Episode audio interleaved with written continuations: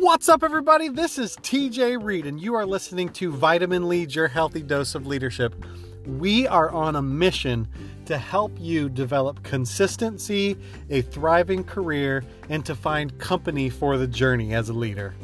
Join us and leaders from over 300 cities around the world as we now dive into Vitamin Lead, your healthy dose of leadership.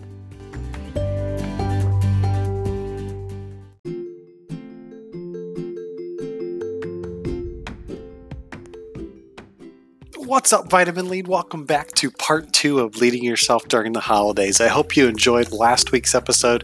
If you haven't had the chance to listen to it, go check it out as our friends Noah Kay and Jess Reed talk about how we can deal with family and food during the holidays.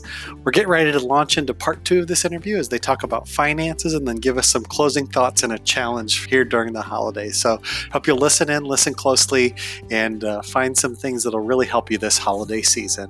Thanks for listening. See you soon. Well, from food to finances, mm. last, our last topic for uh, leading yourself through the holidays. Thank you, Mr. Moderator. Yeah. Yes. Um, okay, so this is this is a tough one, right? Um, this is something I, I think I was reading this week. There's like one of the highest grossing, like billions and billions of dollars. There's like a four hour period on Cyber Monday like the most money is spent in the whole year in this four hour block. And uh, it's just incredible like how it captures us and uh, how we kind of become part of that culture. And so um, i just want to throw it out to you guys. Uh, neither of you claim to be financial experts but just what are some thoughts? And we need to get our friend wilson on this uh, at some point to share some of this. But yes, uh, why does black friday cyber monday anything like that capture so much of our attention and our money dopamine? Well, I have, um, you know, this is the thought I have. I, I think um, it's deeply, deeply, deeply connected to our culture. Um, I, I have found after living overseas that Americans um, seemingly, it, it, seems to me in my experience, um, don't think their culture is a culture.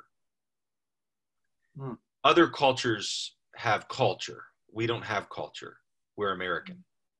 Right. Maybe that's true for every culture that they think everyone else is weird and they're normal, if I can say it that way. But I sat at Halloween here in front of my house the other night, and I was every time since living overseas, Halloween just is the most stark of all when it comes to culture. I mean, are you serious? I'm sitting outside of my front door with candy, giving free candy out that I bought to children dressed in wild outfits while their parents stroll them through the neighborhood from door to door, expectant to receive this free gift of candy during a one hour block of time on the last day of October. Like it's just so specific and weird. And anyway, and, and it's just culture and I think in many ways, the entire vibe of Thanksgiving, Black Friday, Cyber Monday, Monday, Giving Tuesday now has been added to that. The entire vibe is this preparation, getting ready for the time of year where our culture says we buy gifts and gives gifts because that's somehow what Christmas is all about.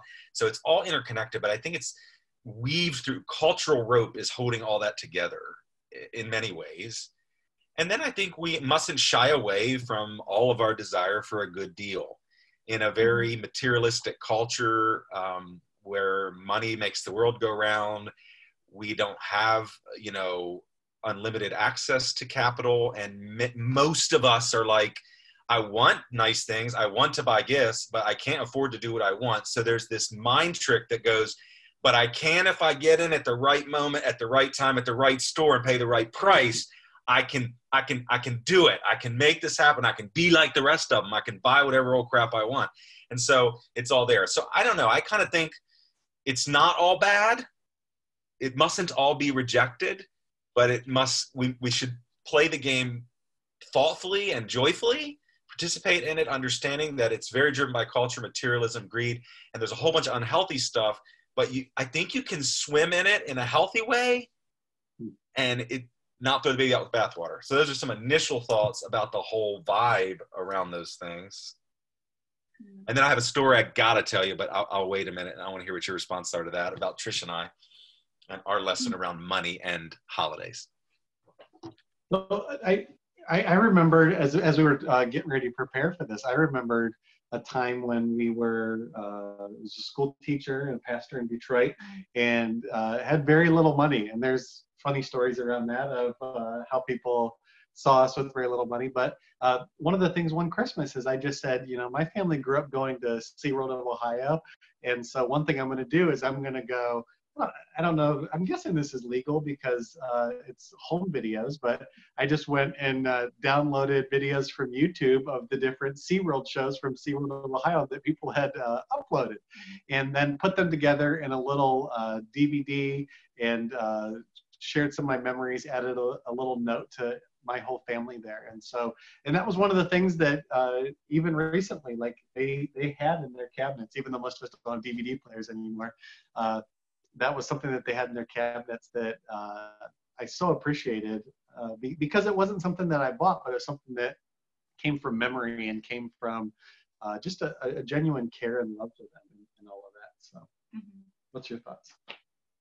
Uh, I don't really have much to add that Noah hasn't already said so well. So, um, the sale, I think that we get very caught up in in the limited time offer um, propaganda and and really it's just it's cultural it's also neurobiological like it's a dopamine hit every time we you know hit it, hit the button online like buy now and it's going to be at our door in two days or even now um, but it can be it can be a thrill um, and it can be a replacement for what it is that we are really seeking at that time of year. Um, and the holidays can be particularly a time when people tend to rely on their crutches or their numbing coping mechanisms because um, you know the holidays can be stressful. It brings up a lot of like grief for a lot of people i think.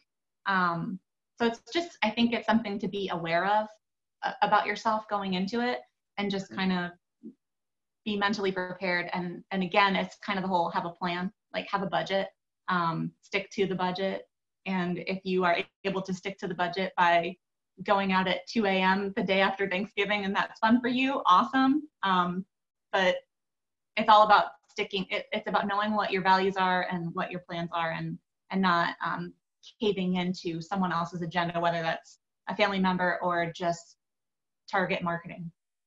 Yeah. So. Mm. That's good. All right, now we want to hear the Trisha and you story. Mm-hmm. Well, it, it, it, it's it's uh so I didn't over anticipate it. I hope. But yeah, we just um, we realized we were really all pretty bad with our finances through our 20s, and we've yeah. been pretty good through our 30s. And we're now at a place where I'm really proud of us. And I would definitely not call myself a financial expert, but my financial coach would tell you that I'm up there in the high level of percentage, if he's listening, of people that understand finances. And I really do enjoy it. So I've grown a lot in it. It's been one of the areas of development in, in my own life and in Trish and I's life together as a, as a couple and a family. But we realized a number of years ago when we started to try to do, we were doing better with our finances. We would, Christmas was pretty awful. Like October, November, we fought all the time about money mm-hmm. because very simple. I mean, like, where do you think this money's coming from for all these gifts you want to buy? Just falling from the sky? I mean, this is a lot of money. So what we did for a decade or more is just put it on a credit card and worry about it later. Awful way to live. So that's no longer like okay with me at this point in our story. So we're like, I, I, we, so we would fight and fight and carry on. Finally, about I don't know how many Christmases ago, four or five Christmases ago, I'm like, look, we're fixing this problem for next year right now.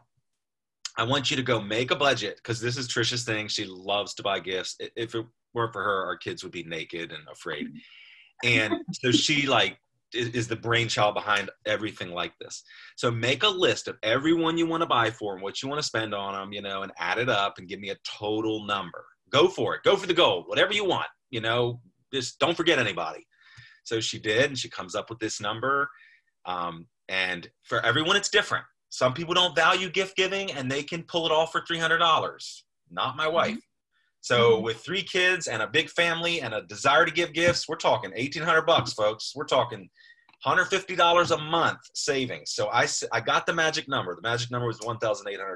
And I'm like, oh my God, we're going to throw away $1,800 on gifts that. Mm-hmm. So anyway, I got past that. I didn't fight because I'd said, just give me the number. And I love to manage our finances and lead us in that way. So I said, great. I did the math, divided 1800 by 12, come up with $1,500. I mean, $150 a month and began to save $150 a month for that year. And we've done it every year since. And so our account that says Christmas, that's you know in our bank, that's labeled Christmas as a savings account. I put $150 every month of 2019, and now she has this bank account that has 1,600 something dollars in it, and I'll put the money in again in a few days, and we'll be up to 1,800, and she can just go have a blast and steward this. And so we no longer fight at Christmas. So it it just changed our lives. And I just w- wanted to say, I mean, I think people just need to make a plan and then work their plan because I don't know about you guys, but fifteen hundred bucks or whatever is not just falling out of the sky mid November. Right. So yeah. we don't we just we need to plan for that kind of thing. We live on a budget. We don't have extra money to just go out and spend that kind of money. So that helped us. That saved our lives in some ways at this time of the year. Mm-hmm. So, so if you set like your own, uh, this kind of transitions to another question I have. If you set kind of your own expectations, then mm-hmm. let's say you have family members that uh, the expectation is giving or gifts and stuff like that. If you're not in a position to do that, or you haven't been saving and stuff like that, how can you can you walk me through like what a conversation would look like with those folks uh, that kind of expect that every year? How how will you be different with them? um, if you just need to set some new expectations for gift giving and stuff like that. I'll let you go for this one, Noah. Well, I, I, you know, what came to my mind, TJ, was to to maybe skip the conversation and try to just do something creative, but super meaningful. Mm-hmm. So sometimes the most special things are things that took thought and time, but not money. And so it could be, you know, a handwritten poem printed on nice paper and framed mm-hmm. that makes your auntie Jane cry her eyes out. And it's the most special mm-hmm. gift she got the whole holidays, and it cost you three dollars. Um, I think there's way, way more creativity to employ around the holidays that just aren't not totally focused on money. So I wonder if there could be ways to avoid conversations that are awkward and just act in creative and significantly special ways to rethink what gift giving looks like. Um, yeah. So that that's been successful for me in times where we didn't have a lot, and Valentine's Day comes around, and I feel like I want to get Trisha a dozen roses and a diamond ring, but I can't. And so I've we've she's got a Valentine poem I wrote her years ago that's hanging in our bedroom, and I walk by it and think, man, that, that was good. Actual hours to write that poem, which for me was a lot of time investment. And so you know whatever those types of creative things seem like a good idea i think in larger family systems where there's like traditional routines i think we need to revisit them so like we do like a cousin's gift exchange and you know with a $35 limit or something we'll ask ourselves each year should we keep doing this cousin's gift exchange or are they too old now? Oh, mm-hmm. oh let's do it one more year. Okay but then we'll ask ourselves again next year. Sound good? Yeah sounds good. So keep revisiting. Does this because sometimes you don't like it they don't like it and y'all just aren't talking about it. So yeah. i would say revisit ask the question again each year whether it's time for change the cousins are 23 but we're going to keep giving gifts to one another. Nice remote controls. Yeah um, that's that's great advice noah. I like your thought on doing like a meaningful gift and and you mentioned the, the SeaWorld videos that you had done for your family and how that was like they were, so that's something that they still talk about. Um, so I think that um, in some families, though, that creating a meaningful gift is not something that uh, is really appreciated. And so, um, if that's your family, I would say don't be dumb and waste all your time creating something beautiful and sentimental and meaningful that you know is going to get poo pooed on. Yeah. And you're just going to get hurt way worse. Um, that might sound really negative, but you can you can do that. You know, you can talk yourself up and and just think like, well, I can't afford this, so and if they don't like it, then they're just an awful human being. But you already know that they're not going to like it, and you're just setting yourself up to have that experience of rethinking that they're an awful human being for not liking your handmade oh, thing. And so that's why I say just, you know, if that's your situation and you know that that's what the situation is, then just don't put yourself through the pain. Um, it's probably less painful for you to go have the awkward conversation and say like, hey, just wanted you to know, like, and have it early, like in September. Like, just wanted you, just can we talk about the holidays? Just wanted you to know our budget, our financial situation is different than it hasn't than it has been in past years, or we have this financial goal that is more important to us this year than whatever it might be. We're having a baby, we're trying to save for a house, or just whatever. So just wanted you to to have a heads up that we're not going to be able to, you know, operate at the same level financial wise with gifts as we have in the past. Um, still plan on giving you a gift, but just wanted to give you a heads up, you know? And I think that that can probably mitigate it better than than the um, heartfelt gift for someone that is not bent that way. Yeah. That's so sensitive and so wise. Yeah. Because so many family systems are they're just so diverse, and so mm-hmm. I think with the listeners, that those that are listening into this, it's like you find yourself where you fit, but the family systems are as unique as our DNA. So it's like that ain't gonna work on my family. So yeah, yeah. really good, Jess. Well, this has been good. Uh, we've tackled three really big holiday topics of family, uh, food, mm-hmm. and finances. If you if you both could leave the listeners with just kind of one thought this holiday season, what would you what would you share to the listeners about leading yourself through the holidays? Ooh, um, a fun coaching exercise uh, that I like to offer to people is just to start with a completely blank slate. Whatever it is that you think you have to do right now, just take it completely off the table. And if you could design your ideal holiday season, what would you want it to look like? And even if you can't make it look exactly like that, at least you will have gotten further of creating something intentional that you really want, a memory that you want to create, um, a, a, connection with a loved one that you want to solidify, um, an experience as a family, whatever it might be. Um, but that will get you so much further um, to just start with a blank slate and imagine and dream a little bit. What is your ideal future version of you at the holidays? Like, what is your what is your ideal Christmas Day look like, whatever it might be.